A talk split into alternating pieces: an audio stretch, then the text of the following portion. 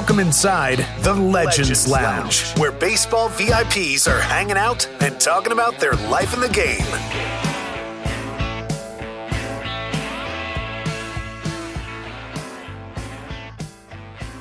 Alana, I'm excited for this one. This is somebody that I've interviewed quite a bit um, during his playing days, and also I mean, we're not going to, you know, necessarily break news because he is not officially retired. So you just never know. I mean, he's mid 30s, in shape, strong career. So we're not going to do anything there. We'll let him handle that. But regardless, Jason Kipnis has a bright future he has a lot of things going on and it's been really fun to connect with him again because he's always been one of my favorite people in the game. And i know some teams right now scott that could use a guy like jason kipnis that would give him give them a really professional at bat uh, good defense a guy that's had a lot of success um, in his career. But if this is it for him as far as the diamond is concerned he has many irons in the fire and uh, such a great guy to talk with again yeah, it's one of those where you talk to him and you're like, oh, he's got so much going for him because of who he is, the personality. Um, I think that it's infectious too, right? He's one of those guys that also gives you real talk in a way that just makes it very comforting to just have a conversation and feel like you quickly get lost into wait, oh, right, we're doing a podcast right now, which is kind of part of what makes a podcast unique and special anyways you just feel like you're starting to have a little conference call and a catch up with friends. So, and you feel like, at least for me, right, where you're talking to someone like him. And even though, you know, I've interviewed him a few times, it's not like we're, you know, hang out friends. And you feel like you start to get into that conversation where you're just kind of like arguing about the state of the game or, you know, just debating about fun, fun parts of, of life during and after baseball for a player. So I, I felt that way with Kip, which all kind of leads to you and me both thinking like, this guy definitely can handle some broadcasting if he wants to, no doubt. I feel like if I drank beer, he'd be a guy that I'd like want to hang out and drink a beer with. You know what I mean? Like he's just a mm-hmm. really normal guy. He's just a, he was the perfect guy for Cleveland. You know what I mean? Like he's just a good dude, cares about baseball, plays hard, um, doesn't let any moment get too big for him. Um, good conversationalist, just a nice human being to be around.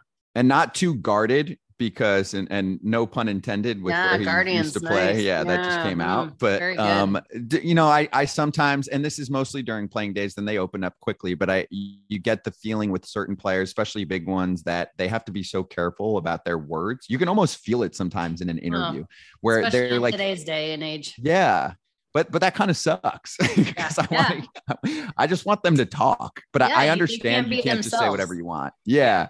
Well, they're just thinking, like sometimes, I mean, and you'll see this a lot. Either there'll be a big pause or there'll be a lot of ums and you knows because, and I do that too, but I'm saying because they're thinking through the next sentence to make sure that it won't be misconstrued or mm-hmm. miscalculated, mm-hmm. even mm-hmm. to the extent of, forget just the political correctness. I'm talking even about like them saying, I don't want to say something that's going to, you know, hit headlines and my opponent's going to throw it up in the clubhouse and say, Hey, this guy. Oh yeah. Well, they don't want to be, they don't want to be clickbait. They, they don't want to be anything that is going to cause a distraction for their team or themselves or their family. And, you know, everything gets blown out of proportion today. Um, you know, and everything's on social media and it's out there forever. And that's what I always warn young people about. Like whatever is on social, it is out there for infinity. So yeah, I, I, just don't get that with Jason. I think he's real. And maybe that's because perhaps his playing career is over, but that doesn't mean that he's over. I mean, he is, he's 35 years old. He has his whole yeah. life ahead of him. Um, you know, like we were saying, it's 35 is old for baseball, but you're a puppy in, in the, the other work world. So excited to see where he ends up. Yeah, agreed. So let's bring him in. Jason Kipnis inside the lounge.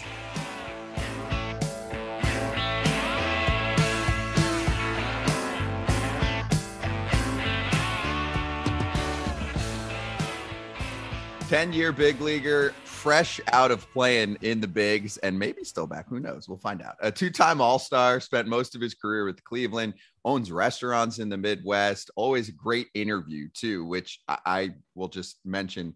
Alana and me often talk about how guys that are great interviews and give their time if they want to open the door to the broadcast world, usually they're the first ones that will get the invite because they're appreciated and we know what they bring to the table. But that's anyway, called, that's called karma. Exactly. Yeah. yes. Karma. Bring it. So, Jason Kipnis, welcome inside the lounge. How's life, Hi, man?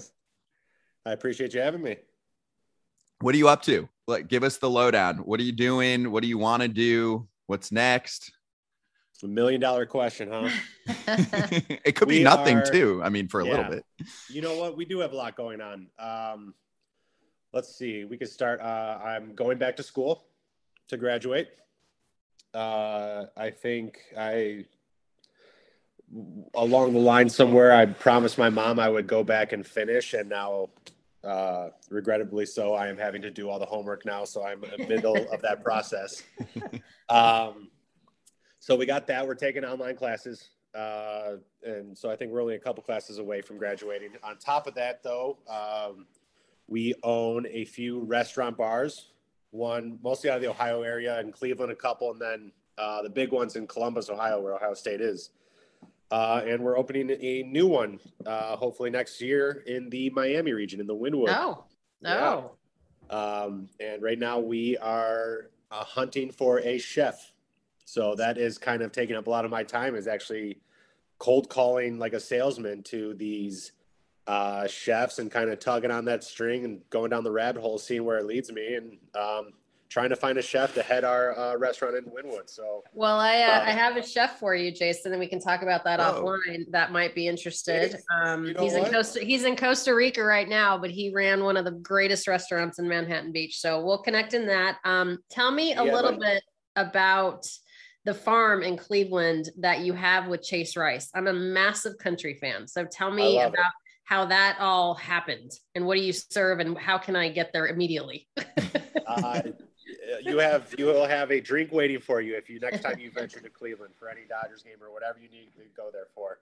Um, Chase was performing in Cleveland. This is when I think I was already done playing there, but the group that I'm with, this Forward Hospitality group, I think became friends with him.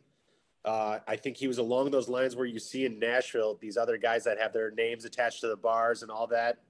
Um, and I'm sure as any star would, he kind of wanted that too. And we're like, well, let us be the group to do that for you. And I think we just kind of flew out towards his place in Nashville. Uh, he lives kind of near this the Troubadour Golf Course, so we played around together. We had a, a great dinner at his house um, by the fire pits, just sharing ideas, and uh, they kind of took it from there. So I more am just uh, a friend and an investor at this point. I'm not too much of a hands-on guy just because I haven't been back to Cleveland in a while, but I think they did a fantastic job with the place. It looks awesome on the inside. There's live music on weekends. oh, that's Big, great. big, big, big garage doors that open up to the water there in Cleveland. Uh, so the summer, I guess, was it was a, a great place to be. That's awesome. All right. I love it. I love it. And wait, so I just need a little more detail on the Wynwood restaurant, and then we can get into the rest. Because I'm a, I went to the University of Miami. M- many friends, family, all still down there. You know, knew all about Wynwood before it was really Wynwood. Actually, before anyone was going to Winwood, because I go back it's to still, the early 2000s. it's still growing. So it's one of the Big biggest time. growing parts of Miami, and I, I didn't know that. So the arts district is always what it's been known for, and it's it's confusing because you go down there and you see like graffiti on all the walls. You see like paintings everywhere, and you're like, "Where am I?" And then you look at the store, and it's like a Bugatti store, or it's like a Louis Vuitton, and you're like, "That is not what I expected." But that's just the style down there, and it's it's colorful, um, vibrant, and I think it's one of the fastest growing cities in the sense that sounds like there's 20 to 30 either hotels and restaurants going up shovel and Wow. ground already in the next year. So it's a rapidly growing place. It's going to be a great place to be. Cannot tell you how excited we are to have this huge rooftop space. Oh, awesome. Um, so so it'll we're we are very excited about it, um, and hopefully we'll be opened uh, by probably this time next year. That's awesome. You said you're on that, going back yeah. to school. What are you studying? Well, because I am in the restaurants, uh, I I looked to at first to see if I could do restaurant management as like I just switched my minor to kind of kill two birds with one stone, maybe get a little more sure. out of it. Apparently, I didn't study enough to go into that major. as I, I looked at my transcripts going back, and I would have had to take a couple classes to. I'm not like a two eight. I probably needed to get a three zero to get into this school or something like that. So I wasn't whatever. I I went to Arizona State. I played baseball. I wasn't going there for school probably at that Right, point. right, right.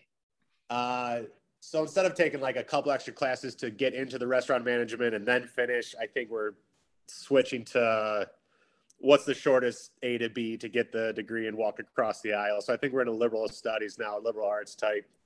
Um, but the first class was actually very interesting that I just took. So it was kind of evolution, Darwinism, and Mhm. uh, all those studies. So as long as it keeps my interest, I enjoy it.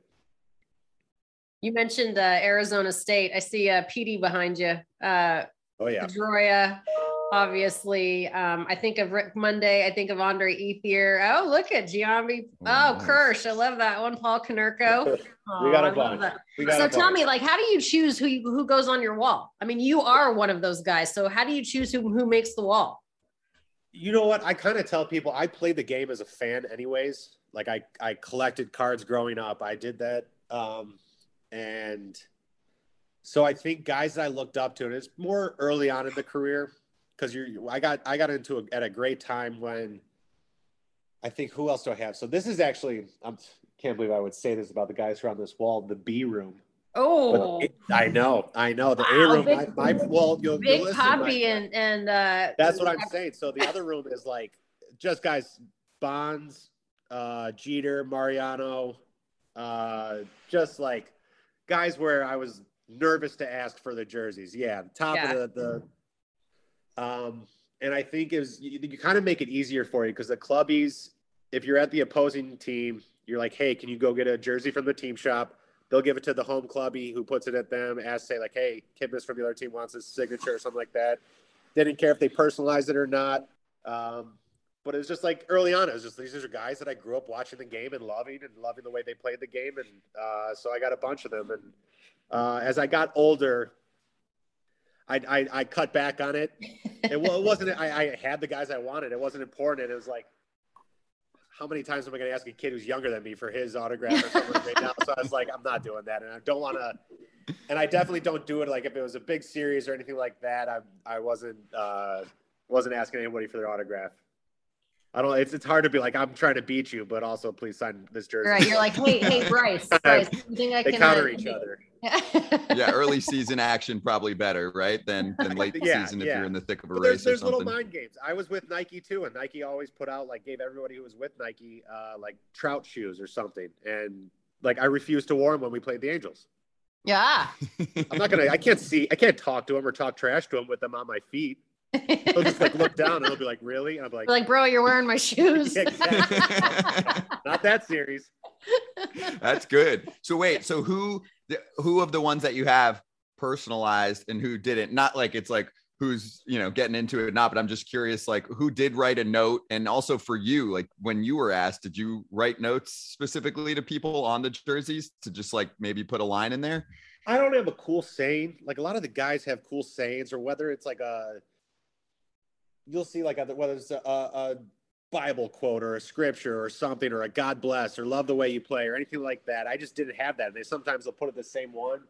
So if I didn't know them personally, I probably don't have anything written to me. But like Giambi, I got his Oakland one, and obviously played with him in Cleveland. Uh, got a good little paragraph.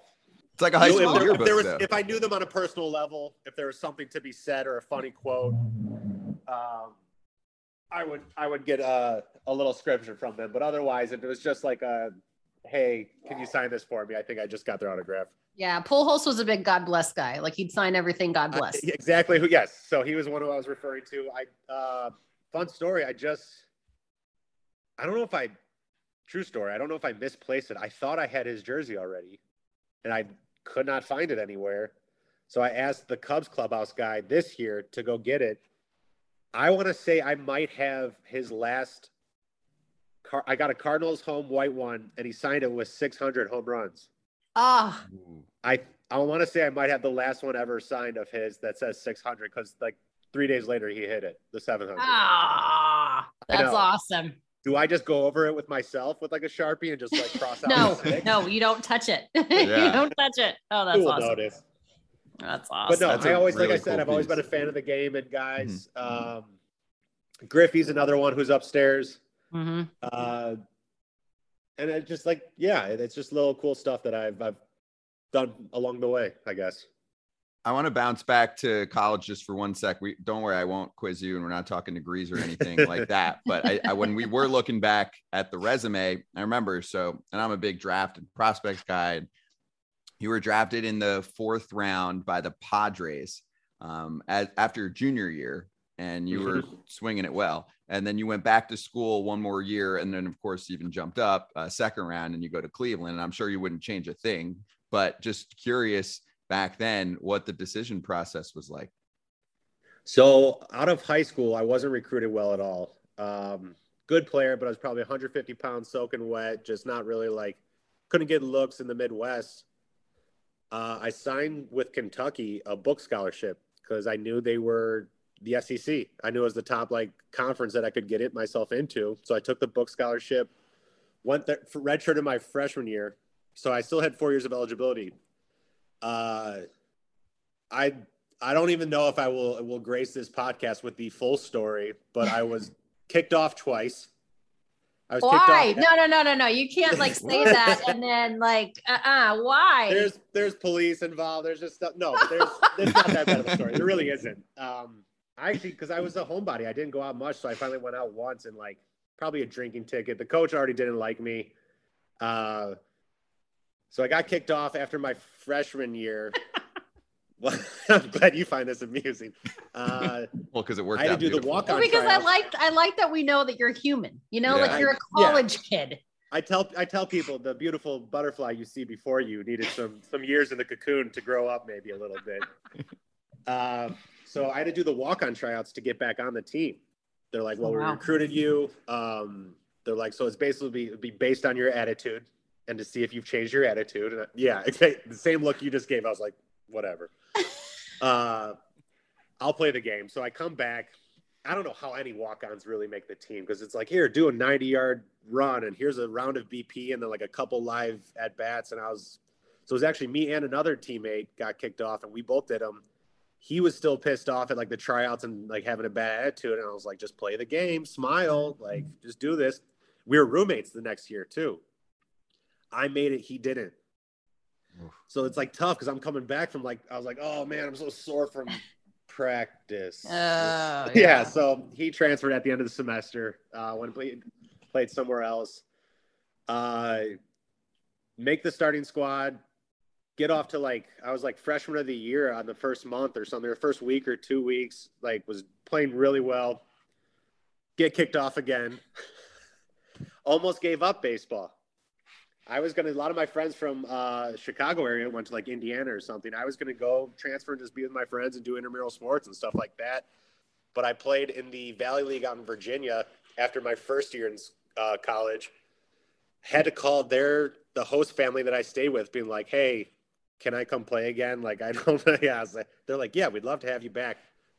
Uh, had a great summer and sent out like a email recruiting myself to schools that I wanted to go to, saying like here's my high school stats, here's my freshman year stats up to this point, here's half a paragraph explaining what happened.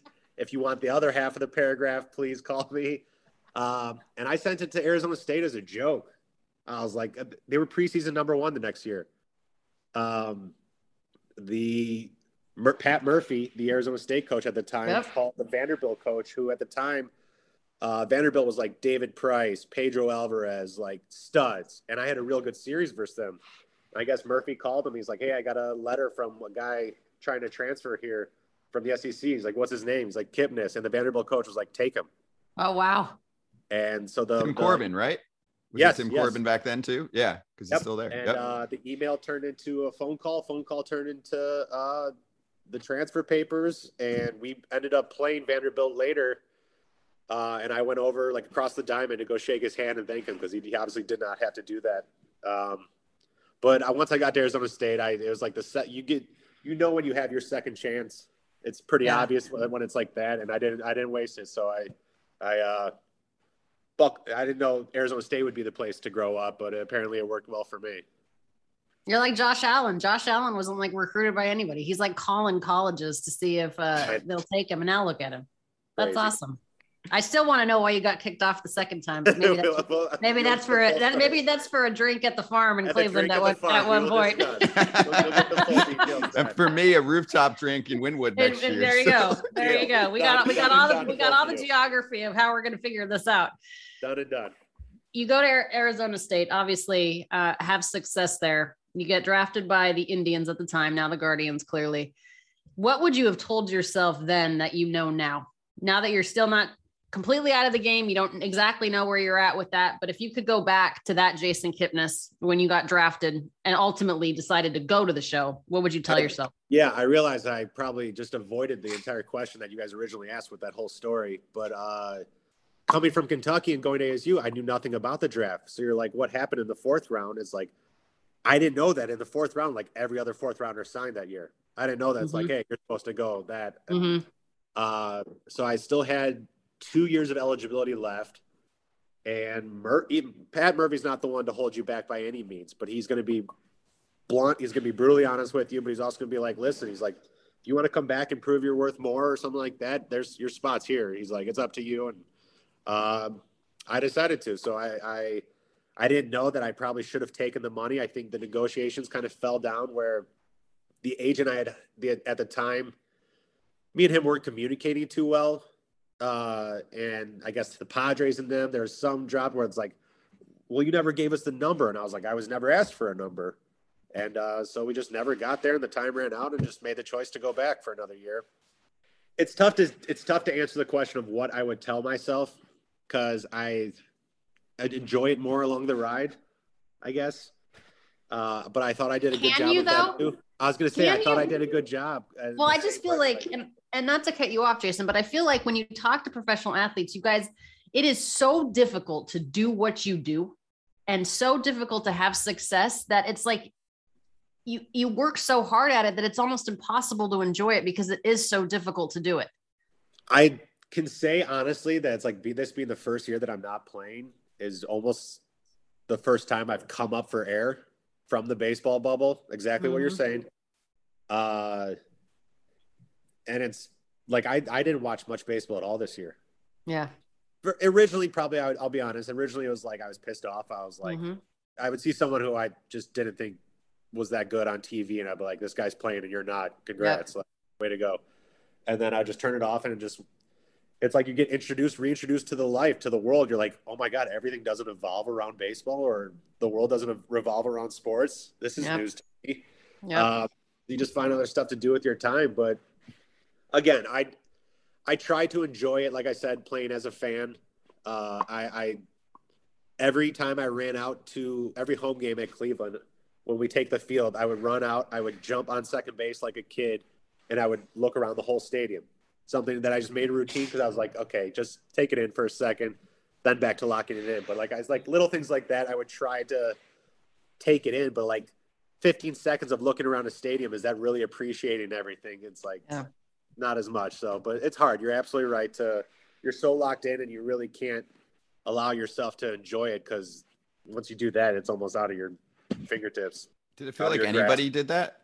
Did it feel like there were any? Was there anyone you were around, whether you played with them or played against them, where you're like, this guy just, it's all coming to him naturally. So he's just out there rolling around, having a great time, not worried about shit. They're probably Yes. not in the league anymore. yeah, yeah, for two reasons. One, it, it would piss me off when people were happier like that, because I was like, I am, I am as happy as can be. I am, I have a great time throughout my entire life. I make the most. I make jokes everywhere I go. But the only thing that wasn't funny to me was my baseball career. Like I would just had to be serious. I had to be like an air would piss me off for days or something like that. And I would see guys that were just having a blast playing, and I'm just like, how are you doing that? Or I was like, why are you doing that? Or why? How is this so easy? And I was like, damn it! And I was like, Yeah. don't. Um, so there, there was some jealousy there in the sense of how they just, because it should be. It's a kids' game. You always hear you should enjoy playing it. Uh, you're you're handsomely paid for uh, to play a game that you've grown up to love. So I think it should be enjoyed. But it's just hard when the business side comes in and uh, tells you you better you can enjoy it, but you better be good at enjoying it. Yeah. I mean, and your your failures are displayed for the world to see too. It's Yeah, different. yeah. I mean, it's it's very difficult to treat it like a kid's game when It's I- You know what? Speaking of one of the things uh, with Giambi here in the scripture on uh, his jersey or something, one of the things he always told me is I was a decade too late. Mm. If I could have played, I used to, he's like, you fit in the 90s, and you could take that comment however you want. I know how I'll take it, but yeah. before the Twitter era, before like all that stuff, I t- always took it as a compliment. Um, so I think I would have really fit into that era, but Well, now guys are so everybody's buddy buddy, and I think you know free agency like kind of killed the loyalty to a bunch of things, Yeah. and you know I feel like you know everyone's like yucking it up at first base talking, and there's not that like if you see your opponent drowning, like put a hose in their mouth. There's not that Yeah. type of mentality anymore. That I think maybe that's what he was talking about. I don't know. I'll have to ask him. yeah, yeah. I feel like Le- LeBron and the basketball kind of got that way too. I think they might have also, where it's just like, but the, that's what social media, I guess, does. It connects people more. I think where you're not so much a foe across the lines, where I'm just constantly hating you, or I'll make up reasons to hate you just because you're my enemy in this game. But uh, when you be when you humanize people, it's hard to to attack them the same way I get in a game. I guess. Maybe that's what Giambi was talking about in the 90s. There weren't smartphones, and you could get away with more stuff. uh-huh. you- yeah, I could. You could talk shit to a player and not be quoted Yeah. on Twitter. next day. Right. Right. Exactly. That's Mhm. true. No one, would, no one would be triggered by your quote. Right. Exactly. The, The, the world fan- wasn't as woke. yeah, yes. Yeah. I didn't know what what was being said, but yeah. anything, anything goes. the fan base changes too though in terms of like i meet many young young fans where i'll say like who's you know i will talk about who their favorite team is and and baseball in general is very regionalized where it's there's such deep allegiances to teams but i'm also seeing this next layer now where it's oh i'm you know i'm a trout fan or i'm like ohtani's going to be a great example because he's most likely going to get traded this offseason and and like you have these like diehard, yes, we all are fingers crossed so we can get some playoff games out of him. But like you're gonna have these diehard Ohtani fans that are just gonna instantly be whatever team he's on, their Yeah. I think you're seeing more of that in the sport, which which is I think mostly good because you're highlighting the talent. And if somebody feels this deep connection to one player and they just follow his career and say, you know, and th- Griffey was like that years back where it's like when he went They're from the Mariners to. Reds, right? So I, think, that's good. I think Ohtani's a, a, a unique example of that, though. I think coming over to the United States, though, he he has like a whole country's following. He has Yeah. everyone. So I think it's a real easy for to to rationalize why they're going to be his fan instead of the Angels fans, if, especially if he goes anywhere else. They're they they started as Ohtani fans. They'll continue as Ohtani fans, and um, a little different in Cleveland. Yeah. I think Cle- Cleveland, you're going to be a Cleveland fan. I think certain cities like that, whether it's Philly or New York or something like that, um, tell you what, I, w- if Judge goes somewhere else, how do you think New Yorkers are going to treat him? They were booing him during the during this playoffs because he doesn't. I mean, t- come on. He has 62 Exactly. home runs. the only reason you're in the postseason is because of Judge. So So if he goes so- anywhere else, they're gonna hate him. Thinking fans are going to be rational or supportive all the time is your first mistake. Yeah, well, yeah, especially especially passionate Yankee fans or Phillies. It's short, short for fanatic. Let's not forget that. Yeah. Yes, exactly. That's true. Hey, for you career wise, so and I know we're talking about the game's hard and and all that, and it's hard to, you know, like balance the fun with the locked in mode. But your first ever hit was a walk-off single with two outs in the ninth inning.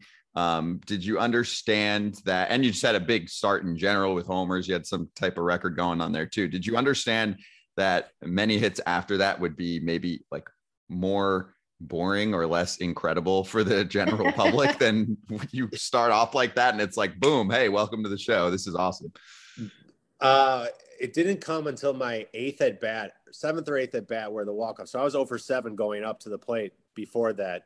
Um, at that point, I'm just begging for anything, just because it's like you come up from AAA where everyone, if you're coming up, you're obviously playing well or something, and you're like two games in, you don't you haven't even sniffed first base. You're like, am I ever going to get a hit here?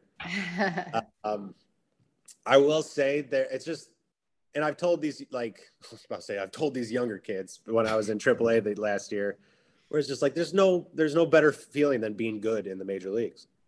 When you're like, it just doesn't stop how rewarding it is. Where it's like, okay, every day's a new day, and it's like you get a base hit. So even for me, whether it's not a walk off, it's like I don't care if it was just a single up the middle. The joy of like running to first base after a hit goes up the middle and like someone's scoring just never, even to my last game, never uh, stopped being like an unreal moment for me.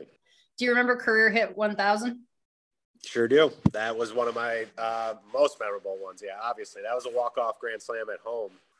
Uh, so it was weird. So I had like all the round numbers. My 100th home run was uh, inside the Parker at Kansas City. Oh, wow. Like first first hit was a walk off, 100th was inside, 1000th was a grand slam walk off. There's like one or two more, whereas there's all round numbers had like a fun event attached to it. Um, but yeah, that was, uh, yeah, first. I mean, first and only walk off grand slam. So did you get the ball? Yeah. Oh, good. Okay. Well, let's hold on. You guys are gonna Oh, get good. more of a tour. We're gonna get a tour. Let's see. It's one of those.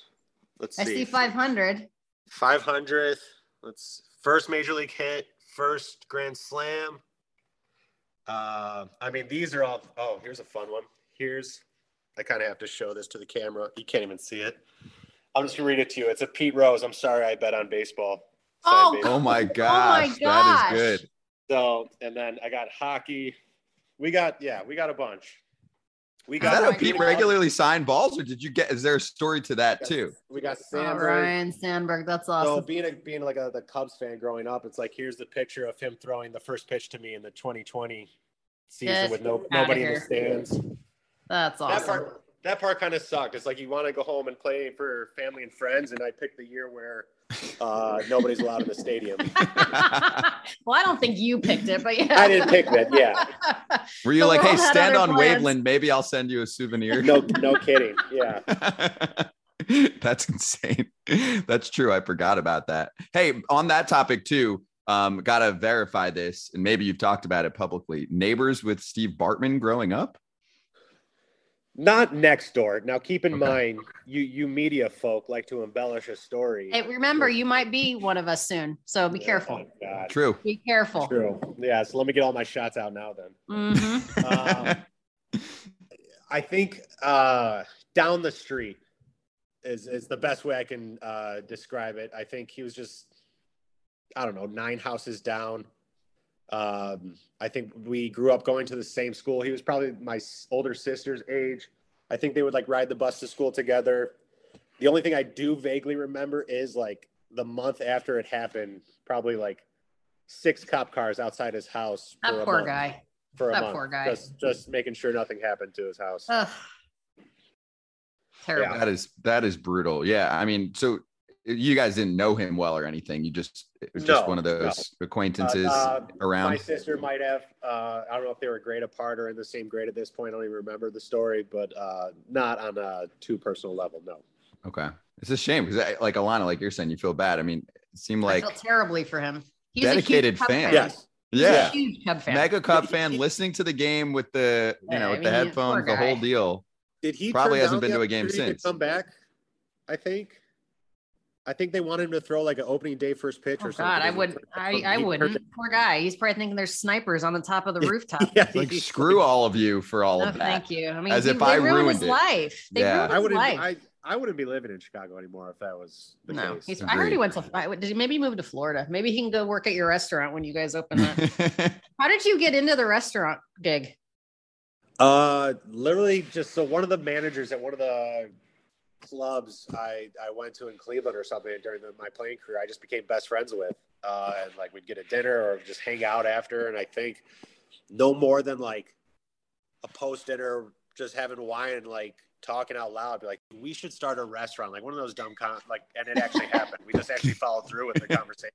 Um, but I said, I was like, let me know your next investment, like opportunity for the Forward Hospitality Group, and um, it was this Columbus location that uh, right in the heart of the uh, uh, arena district in Columbus. So, and perfect location, and it's been it's been crushing it. The only problem is Oh, that's we, great.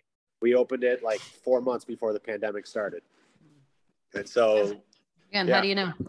yeah, we don't know, but we knew we did so well months two, three, and four that we knew we had a winner. So we had to kind of tread water and stay afloat through the whole Mhm. pandemic, and Mhm. it was the right idea because it's been it's been great. That's awesome. So and now the one since like is the involvement level different? Like, are you do you have to get involved in some of the nitty gritty? Where I I I do know from a little bit of experience, like restaurant business is it's tough. There's just a lot of responsibility, a lot of variables. Yes, yes. I'm not on the day to day. Like I'm not my operating Right, partner who's there all the time. First off, it's called other side. It's called Seesaw. hmm If anybody wants to frequent to Columbus or Wynwood coming up, um, but the fun part is, is that like as a a, a restaurant goer, I will say is that yes, I, I eat out sometimes. Frequent restaurants, um, but you get to like pick what you like. You get to you're like, hey, I've gotten to decide menu items and decor and all this other stuff, and um, it's you you don't realize how much you enjoy it until you actually are questioned with it, and it's one thing that you learn is that like wow it'd be really cool to have all this stuff. Well if it's not going to move the needle then it's just a waste of money. If you're like wow i want to add these kind of lamps or these kind of lights or have this kind of decor and you're like that's great. What's the reason for it? Right. Right. so you, and you start asking yourself that question and i think one of the first when i did sign on with him to do this place uh, we restaurant hopped from chicago. They flew out to chicago. We had dinner and we hopped around like seven different places and they gave me like a, a very fun tour on tutelage to me where it's like you see how this entrance is facing this way and the walkway steers you towards this bar. They're like that's by design. You see how Yep. we ordered an appetizer and we're like look they're charging eight bucks for this. It probably costs them a dollar ten to make. Look so it's probably when they're more profitable and like you start thinking on the other side and it's just a, it's it's just a blast to be on the other side. Gun to your head what's your last meal? If you had gun to your head and you had to say okay this is it this is what this is i want i want appetizer to dessert your last meal. At my place or you're just saying overall? Gun to your head overall. It's got to be chinese food. Oh It's got to be a, a General Tso's with fried rice and crab wontons or something. You're you're expecting this. This isn't a steak and caviar meal. yeah i was i thought you were gonna be like uh, steak with some crab legs some you know bordeaux nope It's No, chinese food this is this is uh like I I can't move where I just like look up at the gun, and be like, I'm ready, pull the trigger. I'm not going anywhere. But, yeah, do your worst. I'm so stupid full. Yeah, I can't feel anything I'm so right now. stupid. yeah, take me out of my misery yeah, yeah. You're doing me a favor at this point. All right, so let's finish with this then. Uh, what's next? And you don't have to have the answer, but what else is on your radar? What have you thought about? Did you think about this during your playing career? Because one big part of this show, podcast, whatever you want to call it, Legends Lounge, is that when we're speaking to former players, we get like the the full menu of I don't do anything after I played to I'm doing everything after I played to I never thought about it during playing to I was always thinking about it. I'm transitioning between those answers right now. So um, Mm-hmm. I thought I would travel more, uh, but living in Chicago, this was my first summer in Chicago, so I went nowhere. I was here the whole a great summer. place and to be it. Yeah, and I adored it. Um, I golfed every chance I could. Um, but it, it is tough to have this structure in your life, your entire life, being baseball, being, hey, you got to wake up. Hey, if you eat like crap one night, you better sweat it out the next day in the gym. And it's like your first time where it's like, you can eat like crap every night right now. And you don't have to set an alarm. And it's just tough not having that structure or that voice where it's like, that's always been like, you better, you're going to pay for this. And so let me ask you do you have a family I do do have not. a okay do you have a- wife No, you have a girlfriend? Okay. Yes. So do you look at her sometimes and you're like, like, there's nothing in the house. What am I going to eat? And does she look at you like, there's this place called the grocery store and you can actually go get stuff? Like, I you guys don't know what to do with yourselves after you play. Yes and no. Yes, yes. We're like, I'm like, w- yeah. Tons of times, I'm like, normally someone comes and grabs my hand and takes me where I'm supposed to be right now. yeah, I'm just like standing in the middle of my living room, be like, I'm supposed to do. You're something like bumping into plants. You're like, what am I Yeah. doing? What am I to yeah, yeah, yeah. Staring out the window. Uh, but cooking's not a problem. We actually we both enjoy cooking. So Okay. uh, the grocery store and the fridge has never been the problem. Okay. Um, so maybe eating was a bad example, but like, I wonder if she's like, bro, you got to get it together. Like, I can't, you know, Flights. anything. Alanna, flights. Like I've worked with players at MLB Network that they were flying for us for work, and then they call one of the production managers, and they're like, "My flight was canceled." They're like, go to the gate. They'll put you on a Yeah. new one. They're like, Yeah, what do yeah. I do? It's Now like, that I got you here, can one of you book a dentist appointment for me? That'd be great. That's what I'm talking about. Or like, they're like, I don't know how to get uh, from here to here. I'm like, Uber. No, no kidding. I, you know what? I even voiced that to the people around me, whether it was my parents or something else. I'd be like, crap, I need to learn how to be an adult or like. You need to learn how to adult. Yes. Yeah, I feel like stepbrothers. Like, what what do I wear in the winter? What do I like? I just you're you're like I said, you're coming up for air in this whole new world where it's just like, oh god, you're like, I've had so much, and it's such. That's the best part about being in the big leagues is like you're catered to. You have everything done for you, and it's nice, and that's the luxury of getting there. But it, it's uh, it's you're back to the real world when you're done playing. But so I do miss the structure. Um, and I was I chose to literally do nothing but like golf and enjoy myself this whole summer. That being said, um, it doesn't matter how much I've made. It's like I'm still young enough. I'm still going to be working. I think Yeah. I wanted to try the broadcasting, so I actually went in the booth for a Guardians White Sox game this year. Had a blast. Um, definitely could see myself doing more of it. I don't think I would want to do 162 games. Yeah. It's, it's, a, Um, that's a beating for sure. Yeah, as much as I miss the the life on the road, I don't think I would want to like just hotel to hotel anymore like that. But if it's like a 50, 60 games or something along those lines or national, I could see that happening. Um, what I mean, just why not? I think it's you you come out of your career and you're like, did I fully strike while the iron's hot? You realize you might your your window to capitalize on it, whether you're talking about money or anything, is slowly ending. So you're like, while I can use my name or my likeness for anything to get me into certain doors, you're like, I better get going on it now while I'm still close enough to my playing career. At least my name still carries weight. And so I could see myself getting into more um, and doing more while the opportunities present themselves right now. Well, I think you're so young and and uh, you're so well liked, and I think that's a big thing too. And you can't you have so many opportunities to do so many different things, and you're you're already doing it. So um, you might you know you might have to learn how to get dressed every now and again, and you know you might have to do some things on your own. But I think I, I have faith in you, Jason. I have faith, I that you're gonna appreciate be, I have faith in you that you're going to be okay. I have a good circle. They they're my my my bumper lanes for my life. That they're like, oh no, we don't do that, and they they keep bouncing me off into the right direction. So I'll get there eventually. Good, good, good, good. Yeah, and at the very least, well fed because yeah, the more restaurants you own, you just There hop you in and get after it. So, uh, Kip, really great talking to you. Uh, Good luck. We'll have to do this again sometime to get the checkup on where you're at. Although we'll probably be hearing you on some type of broadcasting pretty soon anyway. I love it. I love it. Thank you guys. This was fun. Oh, it's good to talk to you. Be well. You too, guys.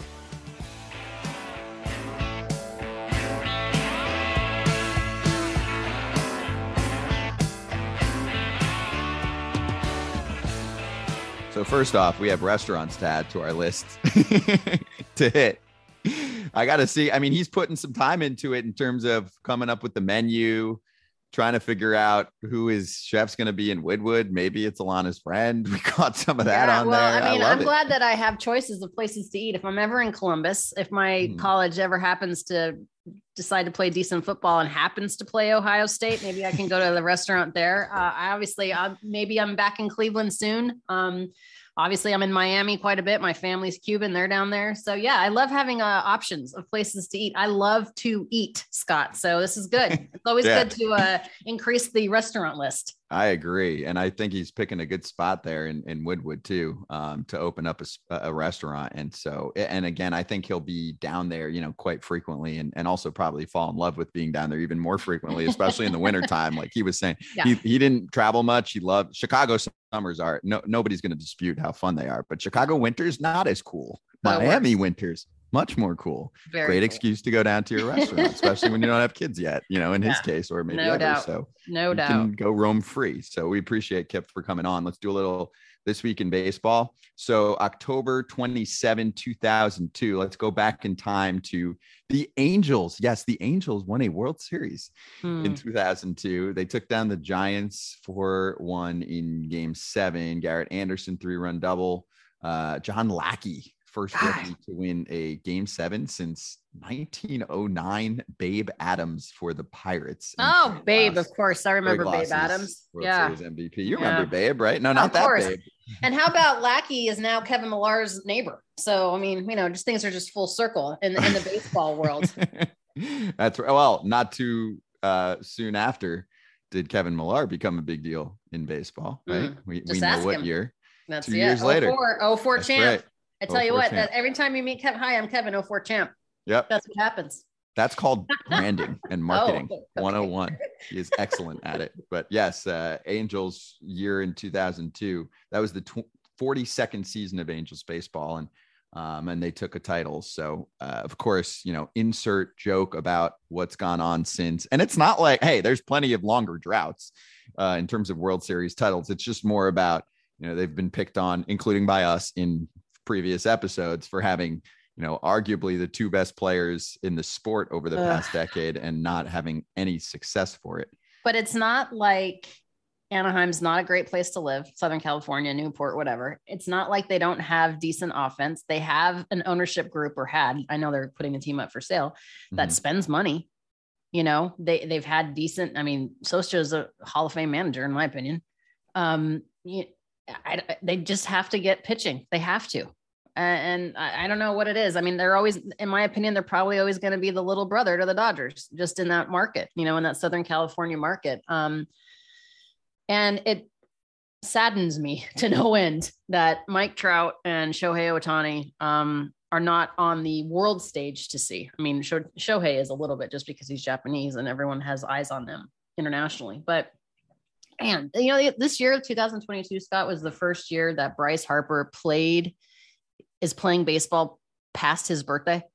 He just turned 30 and he's actually still in the postseason this is what I want for Bryce Harper. This is what I want for Shohei. This is what I want for Mike Trout. I mean, these are superstars in our game and they need to have these opportunities. And I just don't know, you know, people can argue that, hey, Mike decided to sign that massive extension and stay there. But I do believe he thought, you know, there was going to be a team that was going to win built around him. I don't see Shohei staying. No, no. I mean, I, I, think I said something the other day, I was like, it's like 90% chance he gets dealt. And because he agreed to a deal, that means the price is locked in. That's basically saying, like, hey, we've got you, you know, and I think locked into a discount compared to, you know, what he would go for in an arbitration case. So now he's, yeah. He's, he's getting fun. traded. Yeah. And, and I'll just add this too. When you when you are a team that is looking to sell, you're not going to this is just history. You're not going to hand the team over to someone new and then lose that player whether it's via free agency or trade. So i mean example washington nationals with soto they were like all right we got to figure this mm-hmm. out or yeah. we don't want a new owner coming in being like an instant villain right saying hey i just traded your franchise player right. so anyway it was it was nice though angels fans reminiscing for 30 seconds about 2002 and better times ahead hopefully at some ahead. point. Yes, yes, exactly. And lastly anyone that you ever want to hear from uh, that's played the game in the past that we haven't gotten on here you know what to do right after this. Shoot us a note and uh, we'll do our best to hit them up.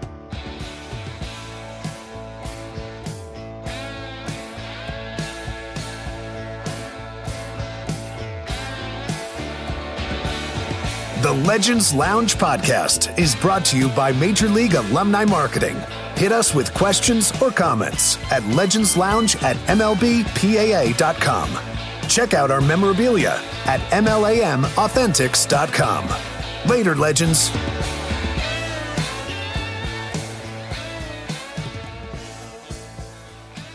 Baseball Legends Lounge is part of the SiriusXM Sports Podcast Network. If you enjoyed this episode and want to hear more, please give a five star rating and leave a review.